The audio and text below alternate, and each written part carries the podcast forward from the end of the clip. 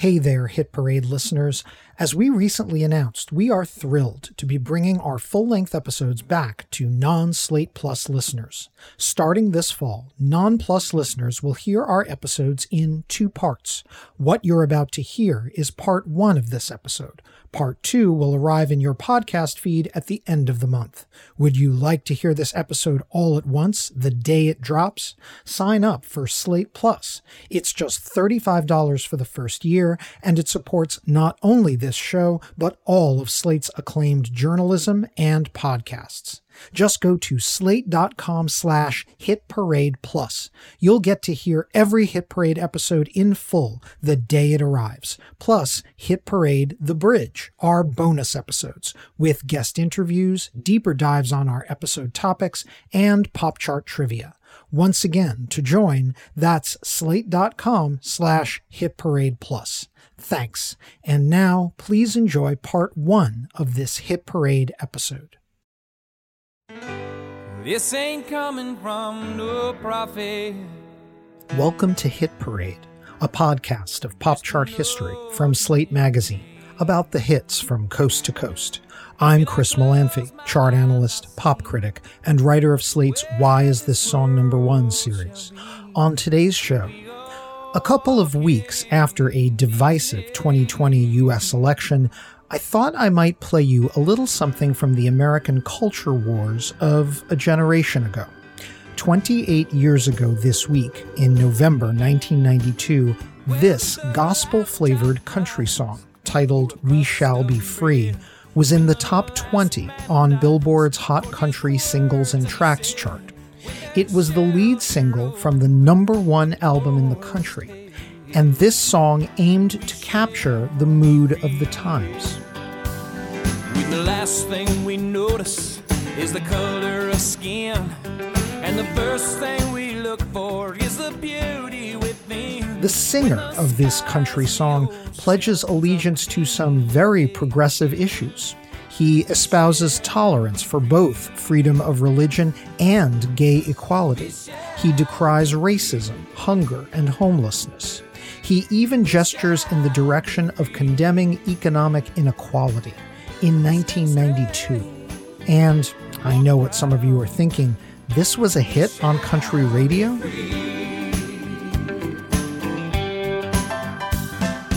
Well, sort of. This song was actually an underperformer for its singer and main songwriter. We Shall Be Free peaked at number 12 on the Hot Country chart in October 1992. That was low for this artist, the only time a lead single from one of his original studio albums fell short of the country top 10.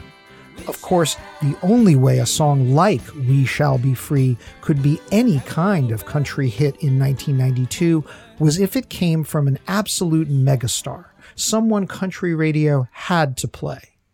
In other words, the only man in country music who could get away with it was Garth Brooks. Mama was a looker, Lord. Papa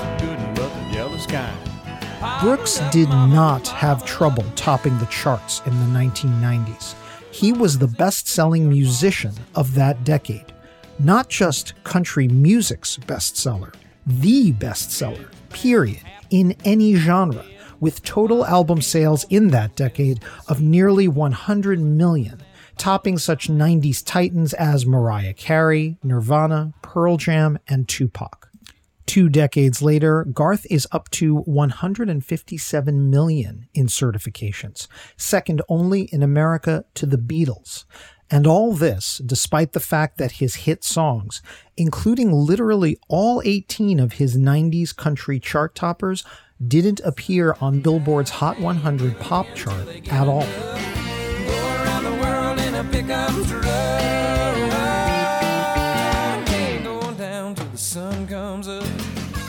This might sound like a conspiracy or evidence of urban blue state America thumbing its nose at red state America's favorite son, an Oklahoma native whose biggest hits were about honky tonks, cowboys, and rodeos. Well, it ain't no woman, flesh and blood, it's that old I mean, talk about two Americas. Brooks was the music megastar top 40 pop fans barely even knew. And yet, on the charts, the truth was much more nuanced. Garth Brooks wasn't on the Hot 100 because Brooks wanted it that way. He was a savvy Billboard observer who understood how the charts worked and played the game to win. Moreover, Brooks came up in a Nashville that remembered the last time country music had tried to flirt with the pop charts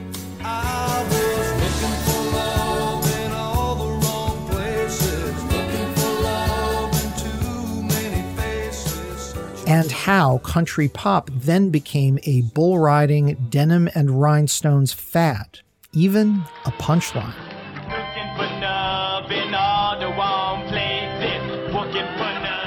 Garth Brooks would not let that happen to him.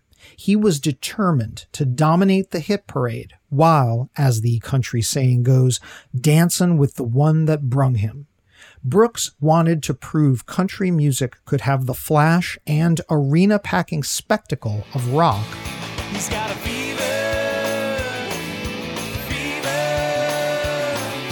And the blockbuster sales of mainstream pop. What she's doing now is tearing me apart.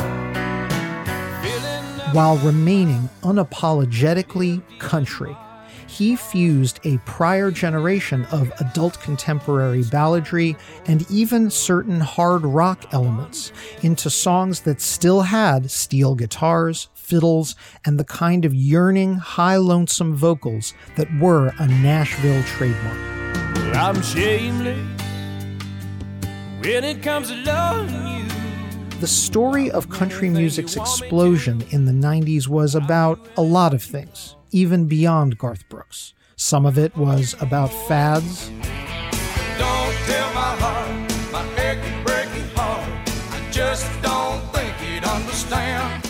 Some was about country songs that could just as easily be pop songs.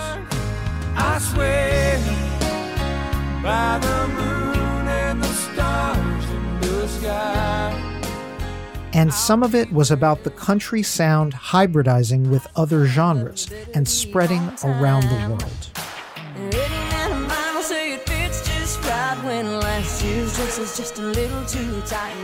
But a good deal of country's newfound success had to do with better information in the music business and better billboard charts. The same forces that finally helped elevate hip hop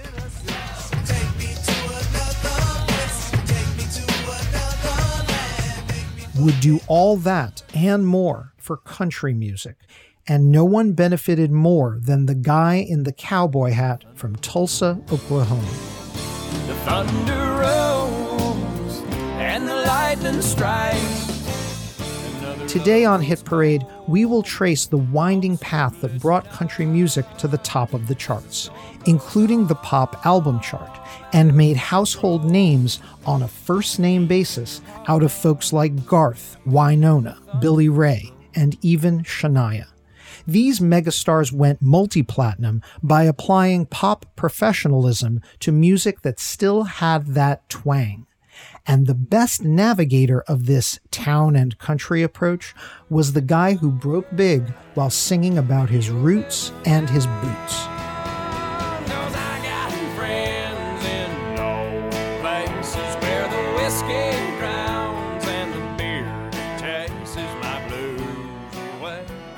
And that's where your hit parade marches today the week ending October 27, 1990, when Friends in Low Places by Garth Brooks was in its fourth week at number one on Billboard's Hot Country Singles and Tracks. It was the same week his album No Fences instantly went gold and platinum, affirming that he was country music's biggest star. Soon enough, Garth Brooks would become, more than any rock star, rapper, or pop diva, the archetypal artist of the SoundScan era.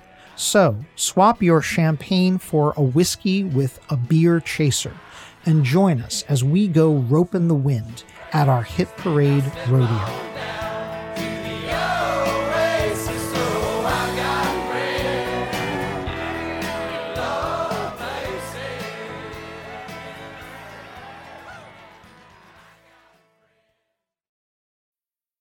Need mealtime inspiration, it's worth shopping Kroger, where you'll find over 30,000 mouthwatering choices that excite your inner foodie. And no matter what tasty choice you make, you'll enjoy our everyday low prices, plus extra ways to save, like digital coupons worth over $600 each week. You can also save up to $1 off per gallon at the pump with fuel points. More savings and more inspiring flavors make shopping Kroger worth it every time. Kroger, fresh for everyone. Fuel restrictions apply. Another day is here, and you're ready for it. What to wear? Check. Breakfast, lunch, and dinner? Check. Planning for what's next and how to save for it? That's where Bank of America can help. For your financial to dos, Bank of America has experts ready to help get you closer to your goals. Get started at one of our local financial centers or 24-7 in our mobile banking app. Find a location near you at bankofamerica.com slash talk to us. What would you like the power to do? Mobile banking requires downloading the app and is only available for select devices. Message and data rates may apply. Bank of America and a member FDIC.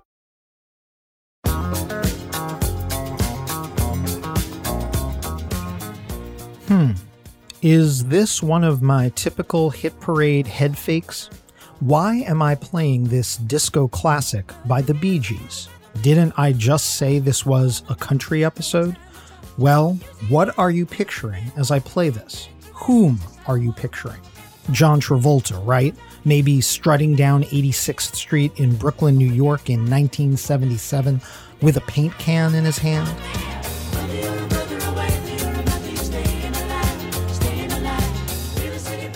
Travolta, yes, John Travolta, plays an unlikely but vital role in the story of country music's dance with the pop charts. The blockbuster movie that this Bee Gees song appeared in, Saturday Night Fever, is a kind of preamble to that country crossover moment and we have to take a detour through the history of country crossover before we get back to Garth Brooks and his 90s chart commanding country conquest. To be sure, country crossover dated back well before the 70s. Ever since so called hillbilly music was defined as a category in the 1920s, country performers, radio programmers, and fans have pridefully policed the border of what is and isn't, um, ain't country.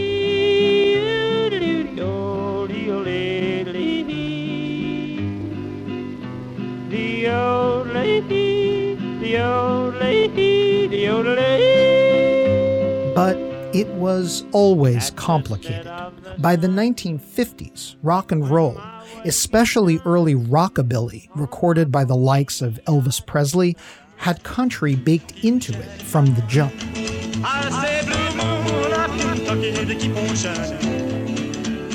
On the Hot 100 in the late 50s and 60s, there were pop chart toppers by such country stars as Conway Twitty, Brenda Lee, and Jimmy Dean. Big John, Big Bad John.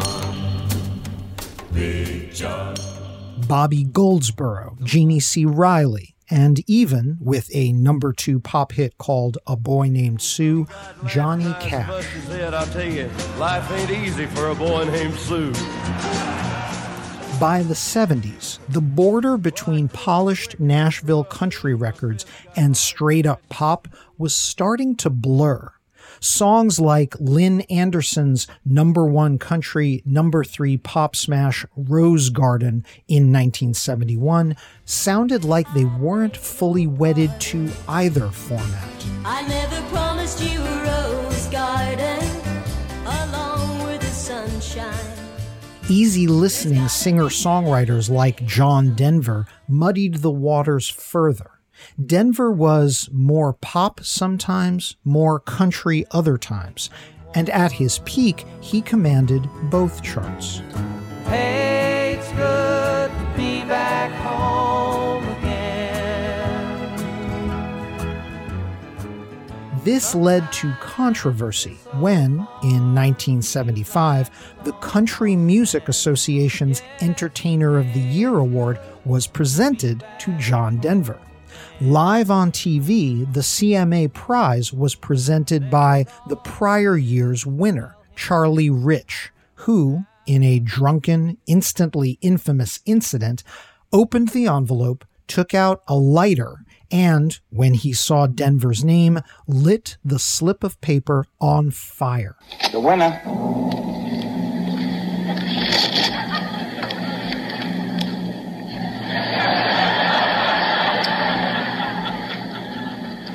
Friend, Mr. John Denver.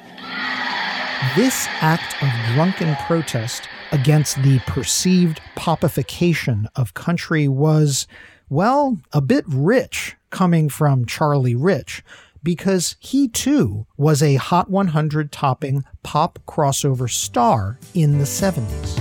Hey, did you happen to see the most beautiful girl And Charlie Rich was in good company. Also working both sides of the street in the 70s were veteran guitarist turned country pop megastar Glen Campbell.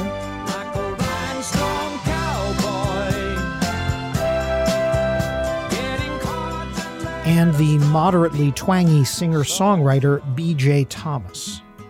Hey,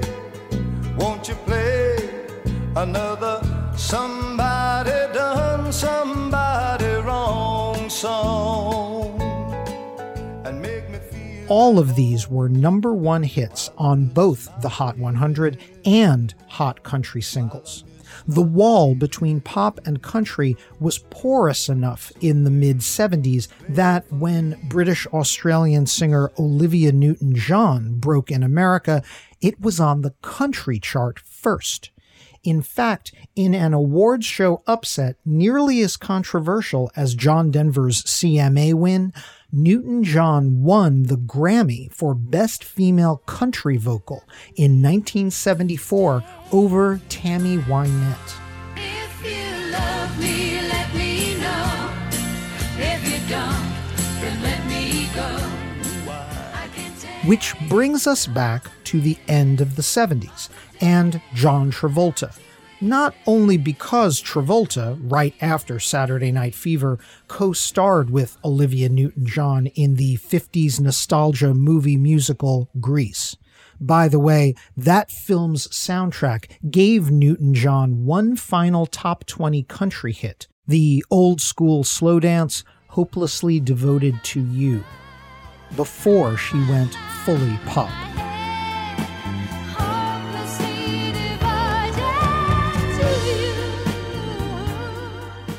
John Travolta, on the other hand, went in the opposite direction after Grease and Saturday Night Fever.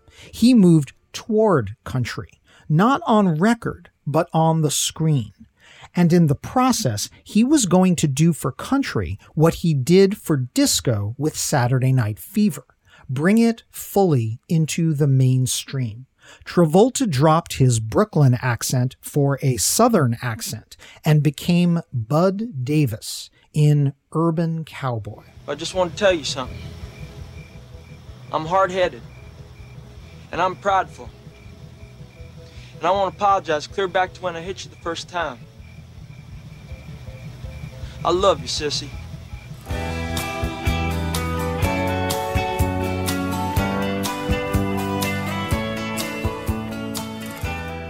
Released in the summer of 1980 and co starring Debra Winger, Urban Cowboy was labeled the country Saturday Night Fever by more than one movie critic. The comparison was apt, and not just because both films starred Travolta.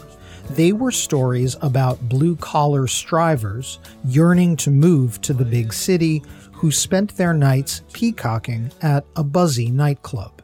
In the case of Urban Cowboy, that club was an actual, real life, sprawling honky tonk on the outskirts of Houston called Gilley's, co owned by country hitmaker Mickey Gilley.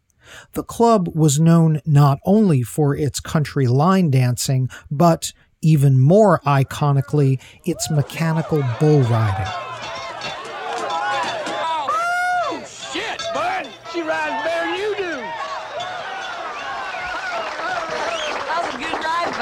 Now ride it.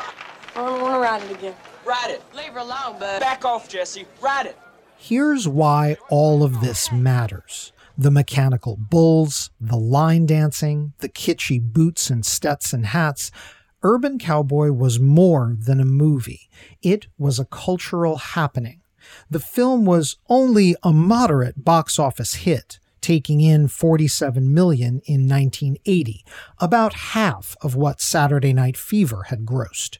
But the musical impact of Urban Cowboy on country crossover is hard to overstate. Ever think those fables and fairy tales from back in the day are just a little bit dusty? Wondery and Tinkercast are bringing you a new kids and family podcast, Once Upon a Beat. Join host DJ Fuchs and his trusty turntable Baby Scratch as they deliver remixes of fables and folk tales, rhythm and rhymes, and fun spins on classics as old as time. Grab the whole family and get ready to groove because they're putting the rap in Rapunzel and getting down with that funky duckling. Where hip hop and fables meet, it's Once Upon a Beat. Follow Once Upon a Beat on the Wondery app or wherever you get your podcasts. You can listen to all episodes of Once Upon a Beat early and ad-free right now by joining Wondery Plus in the Wondery app or Wondery Kids Plus in Apple Podcasts.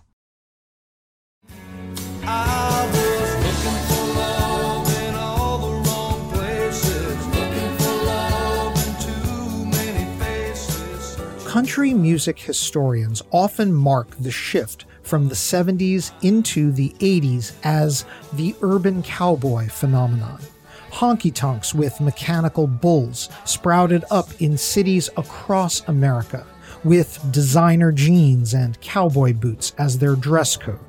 As for the music, the Urban Cowboy soundtrack was itself a smash, reaching the top three on the pop album chart, going platinum, and spawning a half dozen top 40 hits. From Johnny Lee's number 5 pop hit Looking for Love, to Mickey Gilley's twangy cover of Ben E. King's classic Stand By Me, a number 22 pop hit.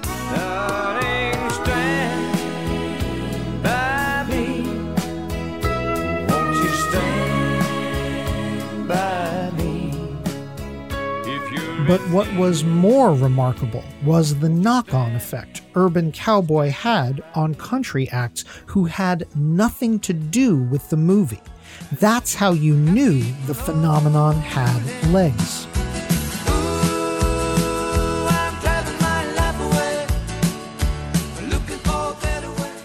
Eddie Rabbitt, a songwriter who penned Kentucky Rain for Elvis Presley before becoming a recording star himself, scored a string of country number ones in the late 70s, but he'd only cracked the pop top 40 a couple of times before Urban Cowboy.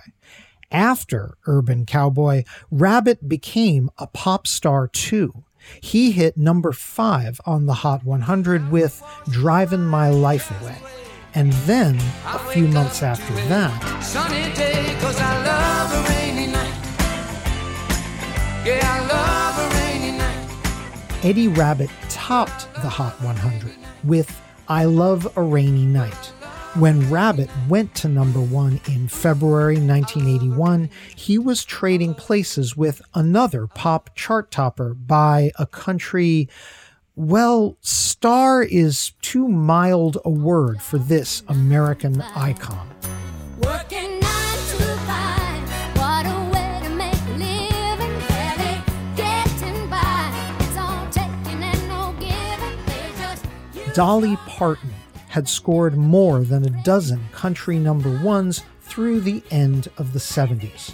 But on the pop chart, most of her hits stalled below the top 10.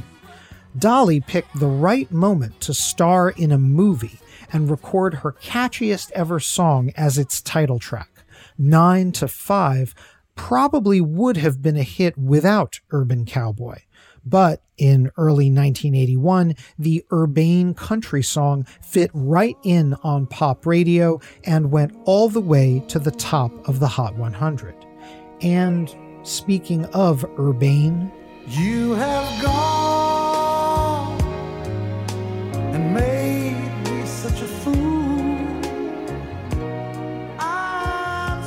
Kenny Rogers was a mostly country hitmaker who, in the 70s, only occasionally crossed to the pop charts.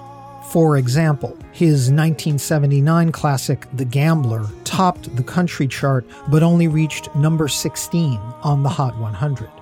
But in 1980, Kenny became America's biggest solo male singer.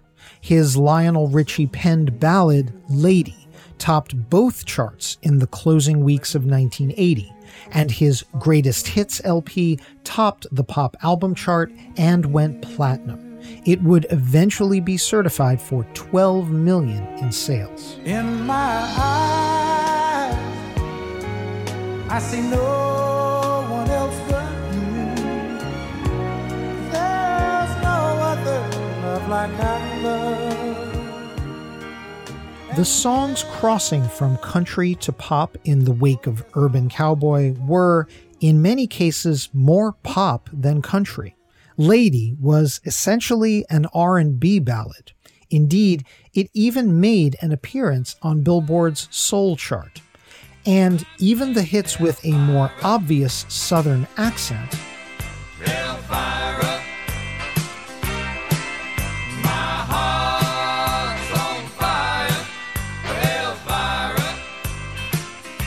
like the Oak Ridge Boys cover of Dallas Frazier's Elvira, had a kitschy pop sensibility. Elvira reached number 5 on the Hot 100 in the summer of 1981, sharing space in the top 10 with the even perkier Queen of Hearts by Juice Newton, an eventual number 2 pop hit.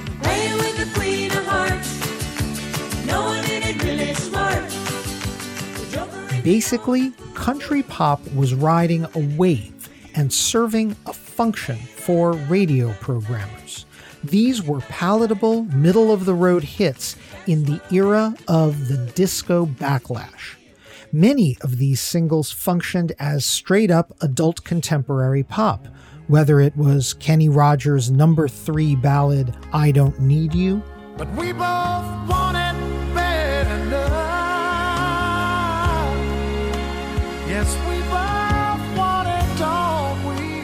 Ronnie Milsap's borderline yacht rock No Getting Over Me, a number five pop hit, Sweet darling, there ain't no getting over me.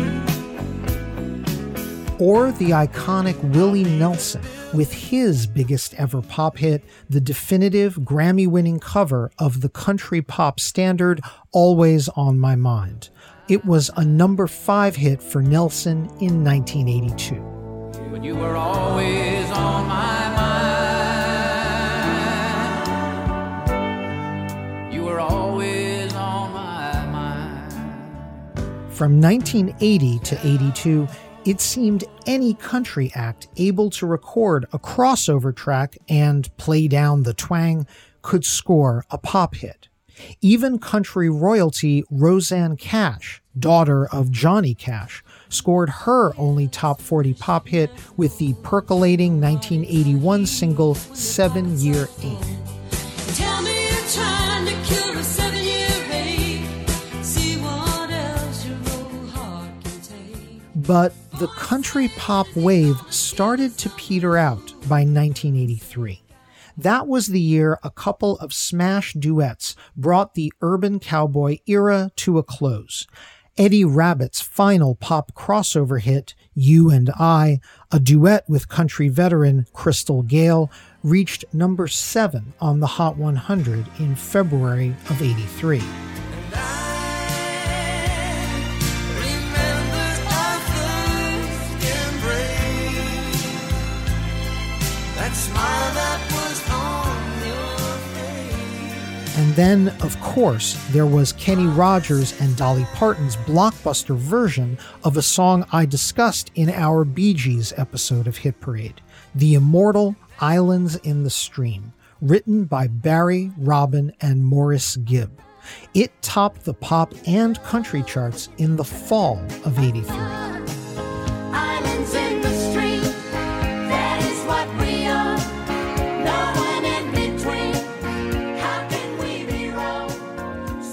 Islands in the Stream may have seemed like country crossover at its apex, but it turned out to be a last hurrah.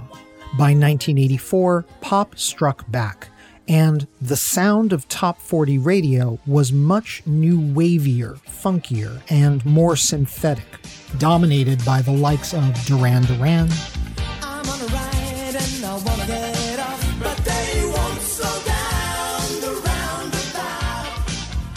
and Bruce Springsteen, who fused heartland rock with mass appeal pop.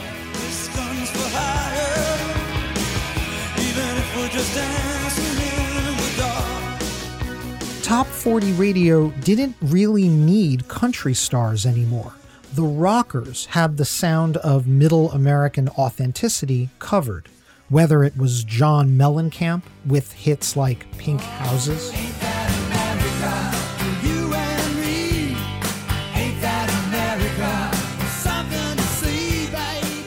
or Lionel Richie. His Stuck on You was a country ballad in R&B clothing.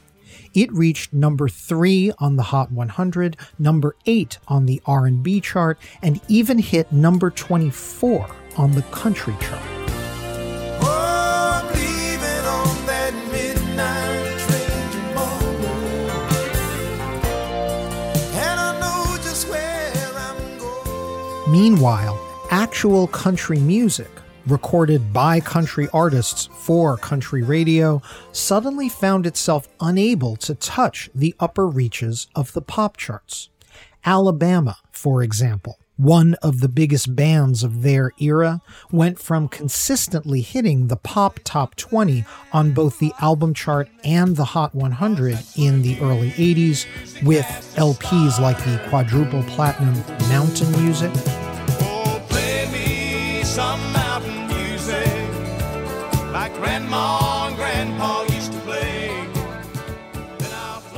To missing the top 40 with their albums and missing the Hot 100 with their singles.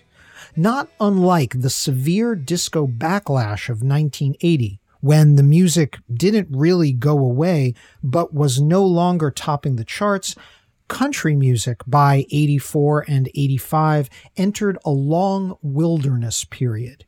It was as if pop listeners had overdosed on Nashville product and sent the entire genre packing. Mind you, for its core fans, country was as popular as ever and still minting new stars. But now country existed in its own world. Mama,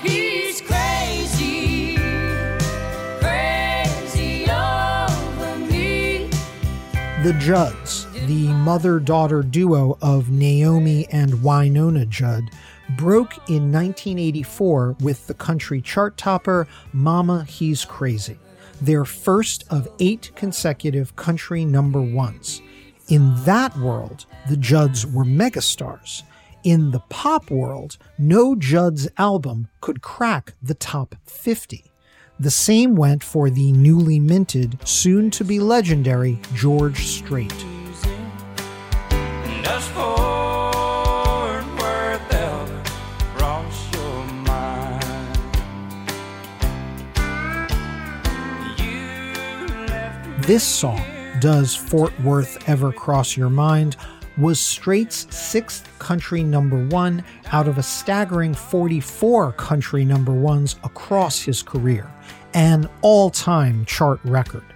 But not only did Strait's 80s hits come nowhere near the Hot 100, his albums from the era, all of them eventually platinum, peaked below the top 80 on the album chart. George Strait's brand of country came to be called New Traditionalism, a mid 80s term coined specifically to differentiate it from the now disdained country pop sound of the early 80s, circa Urban Cowboy. Wounded by their rejection by the pop mainstream, country artists went back to the music's roots, with such artists as country bluegrass multi instrumentalist Ricky Skaggs,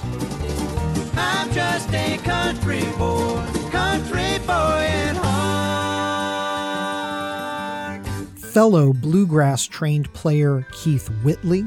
Don't close your eyes, let it be me.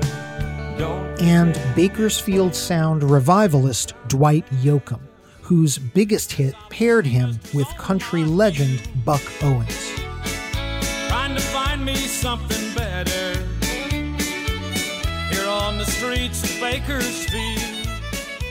Or what about Oklahoman Reba McEntire, a singer who'd been hitting the country charts since the late 70s? She gradually refined her sound to a blend of country pop balladry and more traditional elements, and scored some of her biggest hits, cultivating a loyal audience akin to George Strait's. Oh, why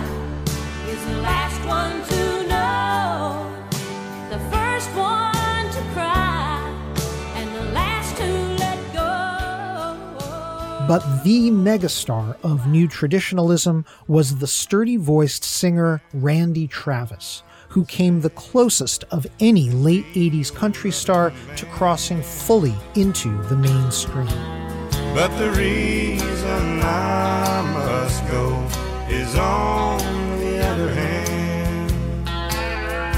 At a time when country hitmakers' albums were lucky to go gold, Travis generated a string of multi platinum albums. His biggest hit, the gentle two step Forever and Ever Amen, even scored some airplay on Heartland pop stations and video channel VH1. Forever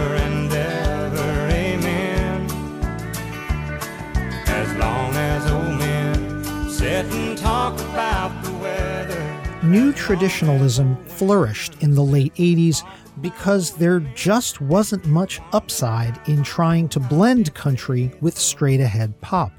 When Nashville band Restless Heart crossed over to the Hot 100 in 1987 with their stately ballad I'll Still Be Loving You, it was the only record of its kind to make pop radio at the time. The industry in Nashville was stunned that Restless Heart crossed over at all. Even then, I'll Still Be Loving You peaked on the Hot 100 at a modest number 33.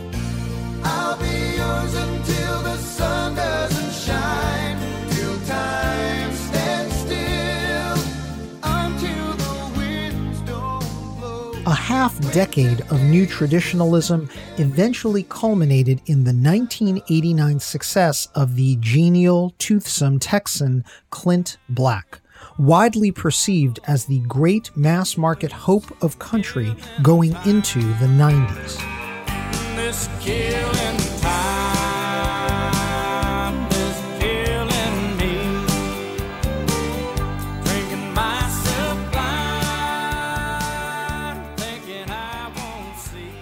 Clint Black's 1989 album Killin' Time went double platinum, rare for a country LP at the time by anyone other than Randy Travis.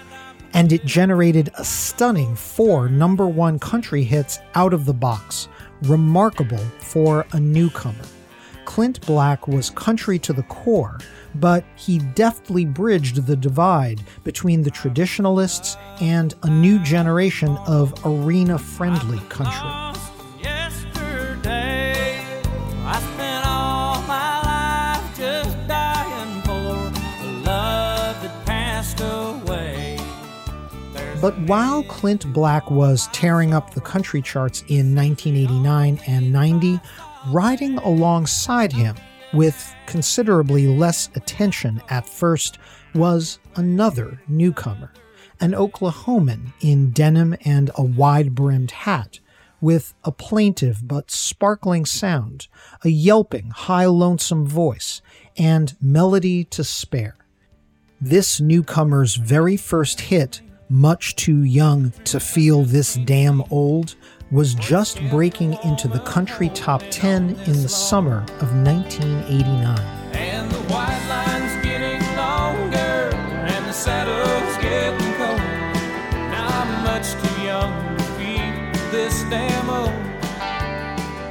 Oh, and this singer, more than Clint Black, was the true harbinger of country in the 90s. He would make the divide between country pop and new traditionalism moot. and he was just getting started. Tired of not being able to get a hold of anyone when you have questions about your credit card? With 24 7 US based live customer service from Discover, everyone has the option to talk to a real person anytime, day or night. Yes, you heard that right. You can talk to a human on the Discover customer service team anytime. So, the next time you have a question about your credit card, call 1 800 Discover to get the service you deserve. Limitations apply. See terms at discover.com slash credit card. It is Ryan here, and I have a question for you. What do you do when you win? Like, are you a fist pumper? A woohooer, a hand clapper, a high fiver. I kind of like the high five, but if you want to hone in on those winning moves, check out Chumba Casino. At chumbacasino.com, choose from hundreds of social casino style games for your chance to redeem serious cash prizes. There are new game releases weekly, plus free daily bonuses. So don't wait. Start having the most fun ever at chumbacasino.com. No purchase necessary. VGW Group. Void were prohibited by law. See terms and conditions. 18 plus. Growing up in Yukon, Oklahoma, Garth Brooks, by his own admission, listened more to rock than country music. In particular, he was inspired by the soft rock proffered by singer songwriters like James Taylor and Dan Fogelberg. The leader of the band is tired and his eyes are growing old. But his blood It was only after young Garth heard George Strait circa 1981 that Brooks became convinced he should pursue country music. that woman that I had wrapped around my finger just come unwound. By the time Brooks broke into the top 10 on the country chart in 1989 with Much Too Young to Feel This Damn Old,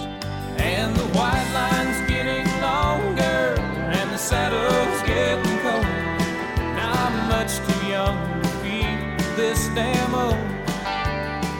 Brooks had already spent several prior years in Nashville looking for his break. It came in 1987 after he played the legendary Music City venue, the Bluebird Cafe.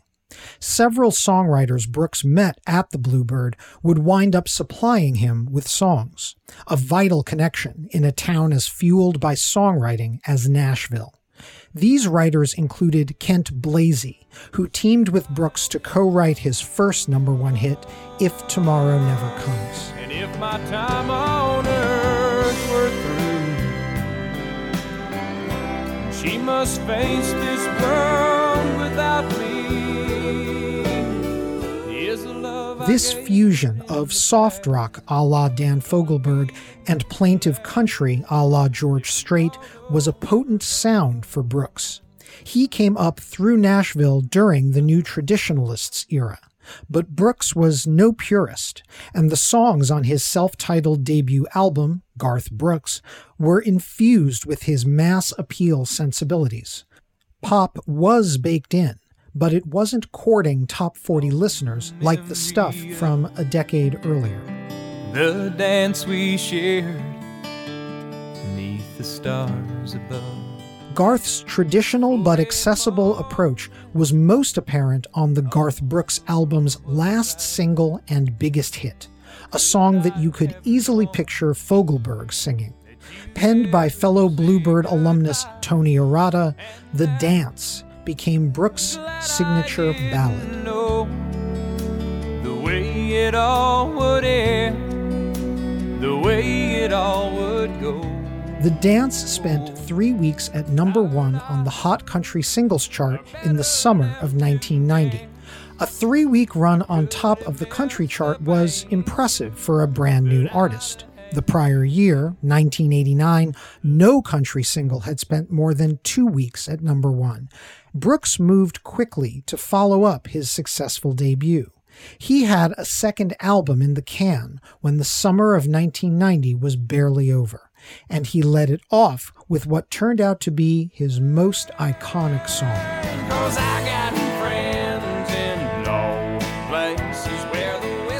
Friends in Low Places is a barn busting, hard drinking, sing along honky tonk anthem a rowdy but witty song about a man who's letting a beer chase his blues away and only pretending to apologize for being déclassé. Critic Chuck Klosterman later wrote, quote, Singing along with friends in low places was like drunkenly laughing at a rich person and knowing that you were right. Garth told stories about blue collar people who felt good about what their bad life symbolized. Unquote. Well, I guess I was wrong.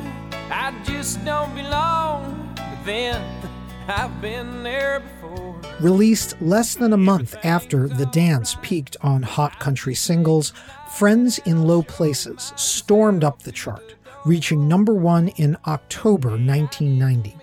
It stayed there for four weeks. In the middle of its run up the chart, Brooks released his sophomore album, No Fences, which shot to number one on the country albums chart in just three weeks, knocking out Clint Black's blockbuster Killin' Time. Brooks now had both the top country single and album in America for the first time.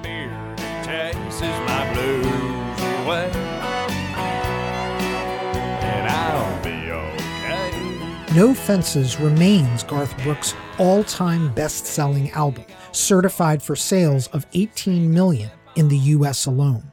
It was the album on which Brooks perfected his blend of tradition minded pedal steel and fiddle country, crossed with 70s esque soft rock melodies. Brooks, his band, and co songwriters were able to translate the sound of, say, old James Taylor records. There is a young cowboy who lives on the range. into wistful bromides about small town life, like the number one country hit Unanswered Prayers. Just the other night at a hometown football game, my wife and I ran. Brooks also channeled the sound and spirit of vintage Eagles or Aerosmith on the album's rock inflected opener, The Thunder Rolls, a cinematic story song about a marriage gone wrong. The thunder rolls and the lightning strikes. Another love grows cold on a sleepless night. But something was still amiss with Brooks's Billboard chart performance and all country hitmakers. Country albums were starting to sell about as well as they had in the urban cowboy era. But on the Billboard album chart, country albums couldn't get a break. They would peak well below the top 10, whereas pop and rock albums of similar or even lesser stature were charting much higher. Here's an example. The same week Garth Brooks's No Fences debuted on the album chart in September 1990, so did the latest album by metal band Queensryche.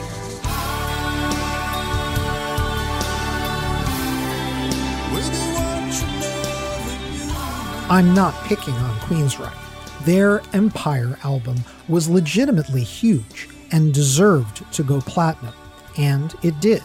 By the spring of 1991, Queensryche's album was certified for a million in sales, and it was sitting in the top 10 on the pop albums chart. But Garth's No Fences, again, an album with the same number of weeks on the chart, was triple platinum. And yet, to date, No Fences had never gone higher than number 15. And while Queensryche was in the top 10, Brooks, by April, had dropped back into the mid 30s. This despite the fact that Brooks was racking up his third number one country hit from the album Two of a Kind Working on a Full House. Yeah, we're two of a kind, working on a full house. Was the flagship Billboard album chart, we call it the pop album chart, but really it's an all genre chart, was it biased against country music? It certainly seemed like it, but that was all about to change. In past episodes of Hit Parade, I have talked about the chart revolution brought about in 1991 by the launch of SoundScan, the barcode scanning retail technology that accurately tallied music sales in record stores for Billboard, When I talk about why SoundScan was so important to the evolution and accuracy of the Billboard charts, I often talk about rap. They even had it on the news. Don't believe the hype. Don't, don't, don't believe the hype. Albums like Public Enemy's It Takes a Nation of Millions to Hold Us Back were hard done by the old chart system, which relied on the vagaries of retailer sales reports and underrepresented the huge sales of hip hop. PE's album went platinum, but it couldn't crack the Billboard album chart's top 40. Or NWA's Straight Outta Compton, which went double platinum, but couldn't break into the top 30.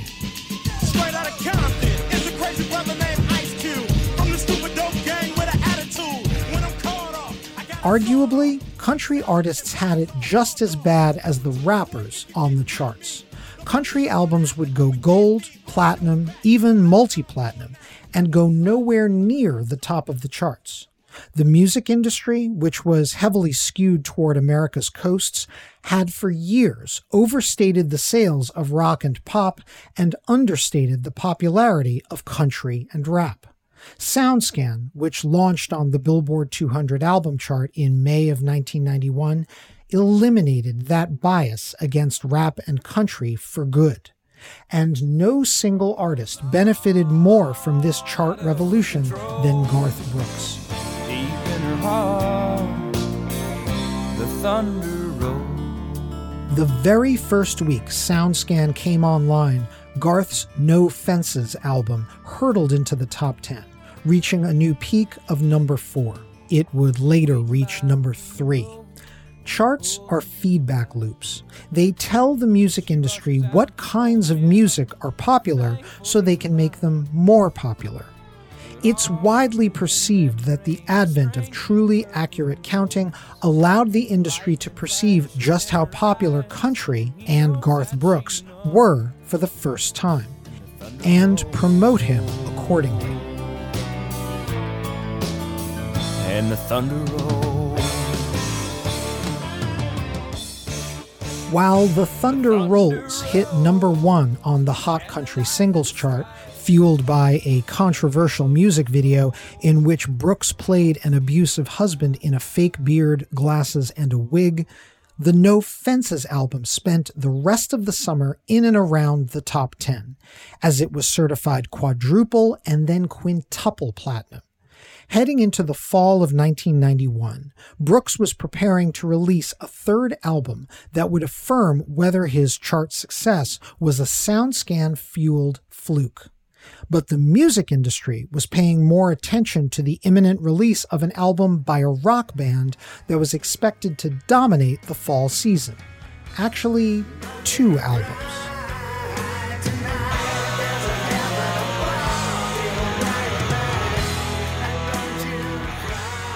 Hard rock band Guns N' Roses had made fans wait more than four years for a proper, full length follow up to their multi platinum smash, Appetite for Destruction.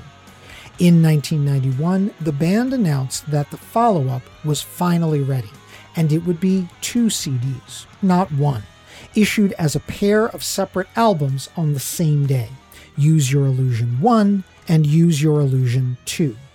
Media coverage for the GNR dual album release in mid September 1991 reached fever pitch.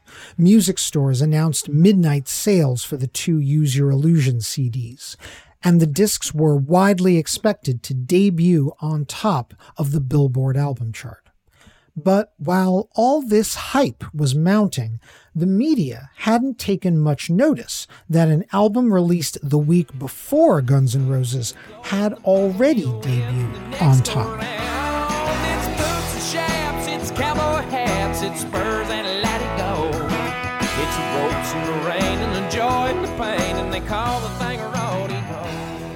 Ropin' the Wind, Garth Brooks's third album, arrived atop the Billboard 200 in its first week. It was not only the first country album ever to debut at number one, it was also the first country title to top Billboard's flagship album chart at all since Kenny Rogers' Greatest Hits more than 10 years earlier. Ropin' the Wind's lead single, Rodeo, was already in the Hot Country Singles Top 5 on its way to number 3. Well, it's balls and blood, it's the dust and mud, it's the roar of a Sunday crowd. It's the white and the On the album chart, while Guns N' Roses did indeed debut at number 1 the following week with Use Your Illusion 2, their Illusion 1 debuted in the runner up slot.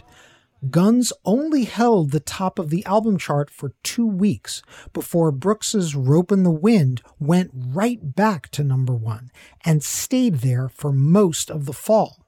It appeared that Brooks was not only galvanizing country's loyal listeners, but bringing along new fans. Perhaps his latest hit song, written by a guy who lived far from Nashville, had something to do with that. You know now I'm not a man who's ever been insecure about the world I've been living in. I don't break easy. Shameless reached the top of Hot Country Singles in November 1991. I talked about Shameless in Hit Parade earlier this year in our episode about this hitmaker.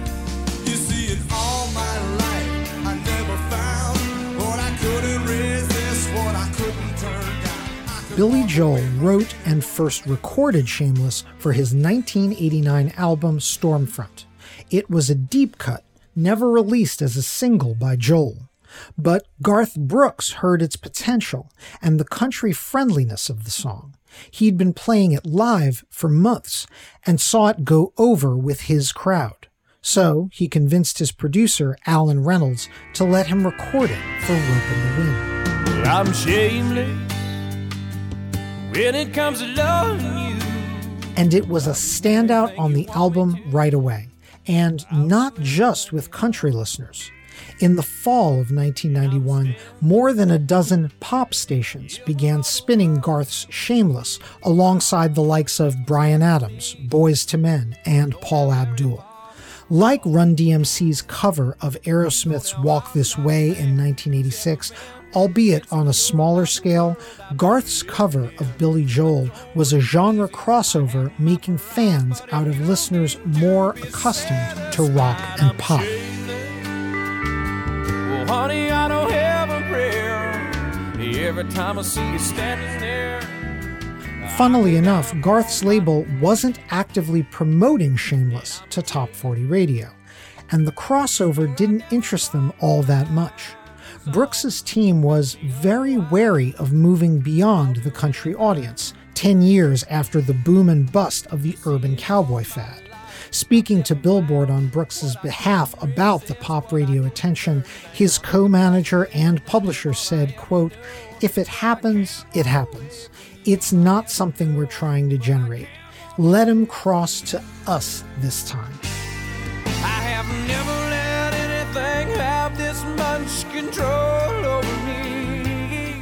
In any case, Team Garth didn't need to court pop fans. Ropin' the Wind was a monster. It instantly certified quadruple platinum just two months after release. From the fall of 1991 through the spring of 1992, it spent 18 weeks on top of the all genre Billboard 200 album chart. And at country radio, the album generated five hits, including the number three Papa Loved Mama and the number ones The River and What She's Doing Now.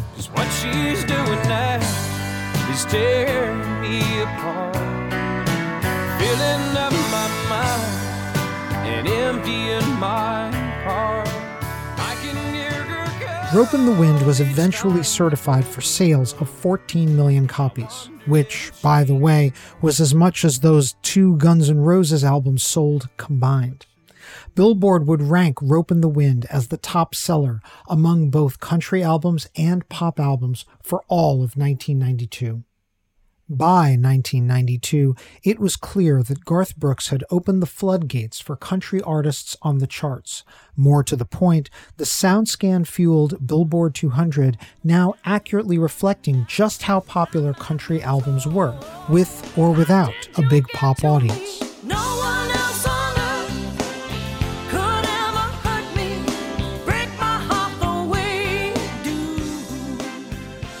Younger half of country duo The Judds, Wynonna, recording under only her first name, like Madonna or Cher, launched a solo career in 1992 and saw instant success. Wynonna's debut album reached number four on the Billboard 200 and was triple platinum within a year. And she wasn't the only country newcomer dominating the charts.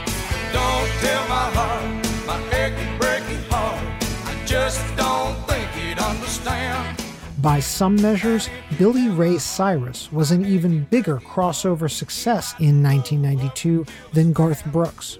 Unlike Garth, Billy Ray actually did court pop fans with his line dancing earworm, Achy Breaky Heart.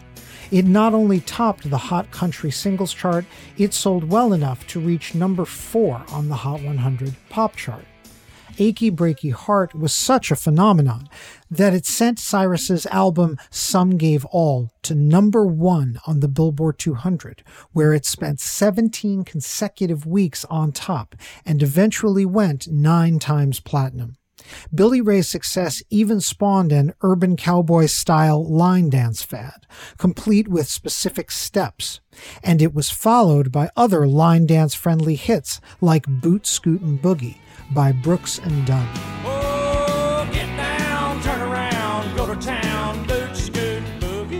In a sense, Garth Brooks had made all of this conceivable, let alone possible, by 1992. And that was when he decided to use his clout to make a statement. When the last man dies for just words that he said. As I said at the top of our show, the number 12 country hit We Shall Be Free was Brooks in full on social protest mode, and it was his first major single to receive pushback. Country stations were leery about playing the pro equality, anti racist, and anti homophobia song, at the very least out of a desire not to take sides in a presidential election year. This explains why the never hotter Brooks missed the top 10 with this single in the fall of 92.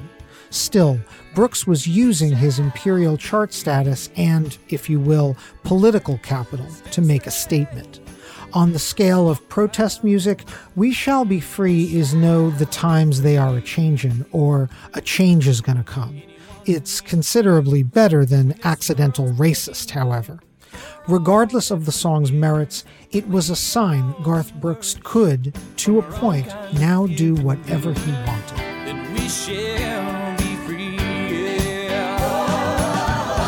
We shall be free. We Shall Be Free was the lead single to Brooks's fourth album, The Chase. And the only thing that had changed by 1992 was that Brooks was now expected to debut atop the Billboard 200 album chart. And, of course, he did. The Chase sailed in at number one, just as its second single, the more conventional country ballad Somewhere Other Than the Night, was on its way to number one. Somewhere other than the night, she needs to hear I love you. Somewhere other than the. In fact, The Chase sold so well in its first two months that it prevented REM's new album Automatic for the People, their follow up to the 1991 smash Out of Time, from reaching number one on the album chart. REM's eventual quadruple platinum Automatic had to settle for a number two peak.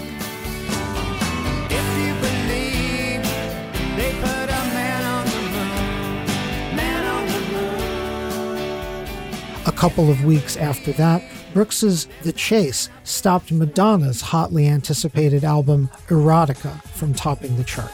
It too peaked at number two.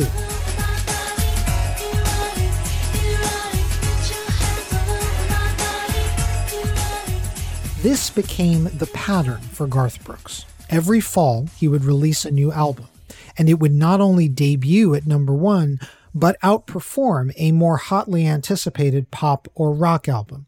In late 1993, Brooks debuted on top with In Pieces, his fifth studio album and third chart topper. It generated five top 10 country hits, including the number one rave ups Ain't Going Down Till the Sun Comes Up and American Honky Tonk Bar Association. It's called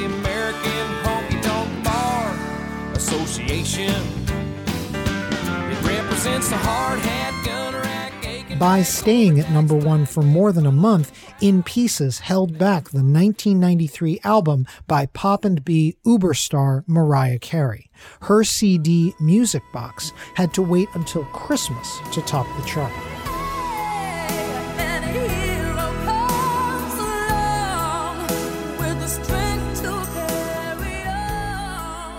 Speaking of Christmas, Brooks got ahead of Carey there too. Future Queen of Christmas Mariah wouldn't record her storied holiday album until 1994. Brooks issued his Christmas disc Beyond the Season two years earlier. Now the mistletoe is hung and the tree is all aglow. And Garth's Christmas album peaked higher on the Billboard 200, reaching number two. Carey's Merry Christmas topped out at number three. Every move Brooks made was a savvy feeding of his fan base and a clever move to dominate the charts. An avid Billboard reader and industry observer, Garth had opinions on all aspects of the business. For example, as quaint as this now sounds, in 1993, one of the hot topics in the music business was over used CDs. At a time when the compact disc was five to seven dollars more expensive than the LP or cassette, retailers found consumers happy to sell back their old discs to stores and shop for other used discs at cut rate prices. The record industry hated used CDs because they made no money off of them. And so, it turned out, did Garth Brooks. It's not enough just to stand outside the fire. When a coalition of record labels announced a plan to eliminate cooperative advertising with retailers who sold used CDs, Brooks doubled down. A few months before his In Pieces album came out, he announced he wouldn't sell it on CD at any retailer that dealt in used product. Brooks framed it as a fight for musicians, songwriters, and producers. The media portrayed it as greed. Artists didn't normally take sides in such arcane industry issues. In essence, Garth's move was like Metallica taking on Napster or Taylor Swift taking on Spotify, years before those fights happened. The fact that Brooks even had an opinion on used CDs was remarkable. Standing outside the bar. Standing outside the bar. Anyway, even with certain retailers left out of the launch of In Pieces, Brooks's 1993 album did great business. It opened to the best numbers of Brooks's career to date. As with We Shall Be Free, Garth could get away with stances other acts would just as soon avoid. Incidentally, used CDs also didn't help Brooks's position on the charts or his platinum certifications. And this, even beyond the loss of royalties, might have been his ultimate motivation. Brooks was a fierce competitor, and he didn't want to compete in arenas where he didn't stand a chance of winning. That included the Hot 100 singles chart.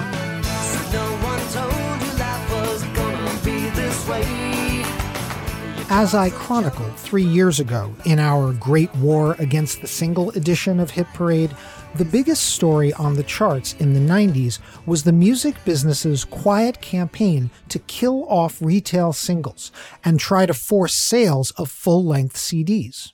For all of the Hot 100's history through the mid 90s, Billboard required a retail single release for a hit to appear on the chart. So, enormous 90s radio hits that weren't issued as singles, like the Rembrandts theme from TV's Friends, or No Doubt's Don't Speak, Notes what you said, so please stop explaining. these hits were invisible on the Hot 100, even when they were the most played songs at radio. Still, even acts like No Doubt or the Rembrandts did issue singles occasionally. But for Garth Brooks, not releasing retail singles was even more strategic. I need a cup of coffee and a couple dollars change. Calling Baton Rouge. For one thing, the Hot Country chart didn't require a retail release. In fact, that chart's full title was Hot Country Singles and Tracks, indicating that many of its hits were tracks available only on albums. Brooks could dominate this chart and still sell truckloads of albums by not issuing singles. But there was another factor. Issuing singles would have made Garth's songs eligible to appear on the Hot 100 except then those tracks would have to compete with big pop hits.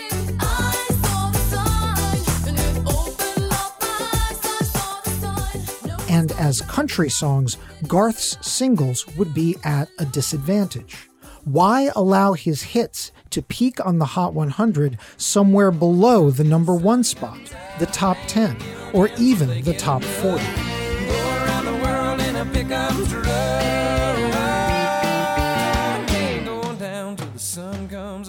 In multiple interviews, Brooks took particular pride at the fact that he was achieving all his sales records while sticking close to country fans, not courting pop listeners, and inviting the pop fans to come over to his side of the radio dial. He remembered what happened when country stars went hard after pop listeners in the early 80s and how that story ended.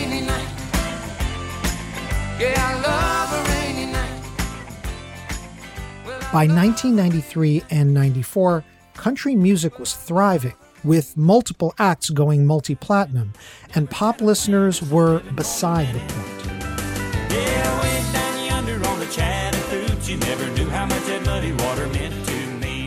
For example, Alan Jackson's Chattahoochee, a wistful reminiscence about summers spent on a river near Jackson's Georgia hometown, was the number one country song of 1993 and Jackson actually did issue it as a retail single, which went gold.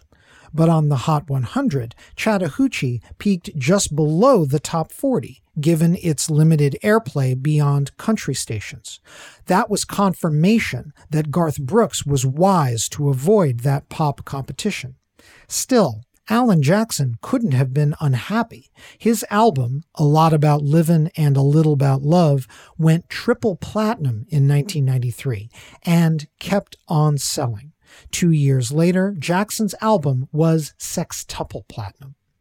Other acts that had stuck it out through country's late 80s sales slump, like Reba McEntire,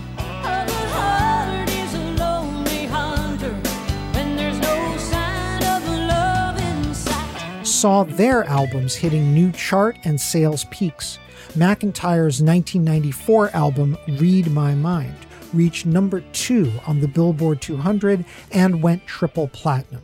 The week McEntire peaked at number two, sitting right above her was a new country singer. Daddy, please don't take the girl. Tim McGraw, whose debut album, Not a Moment Too Soon, spent a fortnight at number one on the chart and went quadruple platinum within a year. And McGraw wasn't the only relative newcomer topping the chart that year. I swear, like a shadow that's by your side. John Michael Montgomery, a singer on only his second album, reached number one on the Billboard 200 with his Kickin' It Up album, featuring 1994's biggest country hit, I Swear. If you're a pop fan who remembers the 90s and this song sounds oddly familiar to you, that's because it also topped the Hot 100, but not in John Michael Montgomery's version.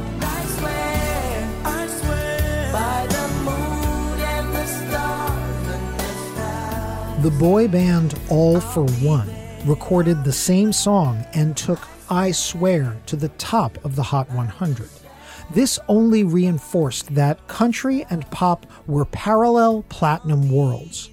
A country song could be a pop song and vice versa, but unlike the urban cowboy era, each was succeeding in its own arena.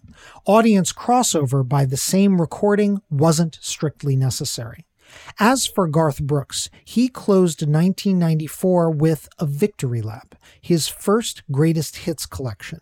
For years, Brooks had resisted pleas for a compilation from fans and his label, Capitol Nashville, fearing it might cannibalize sales of his studio albums, which were still selling like all get out.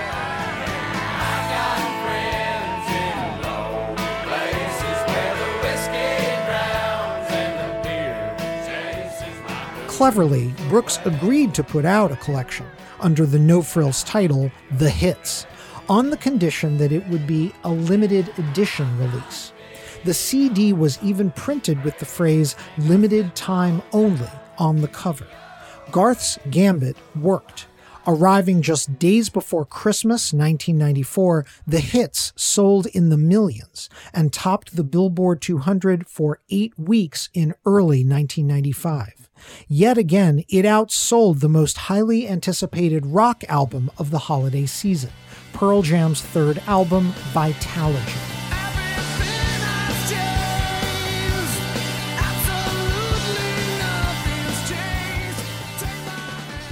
There was one other well hyped rock album in 1994 that Garth Brooks's The Hits handily outsold that Christmas.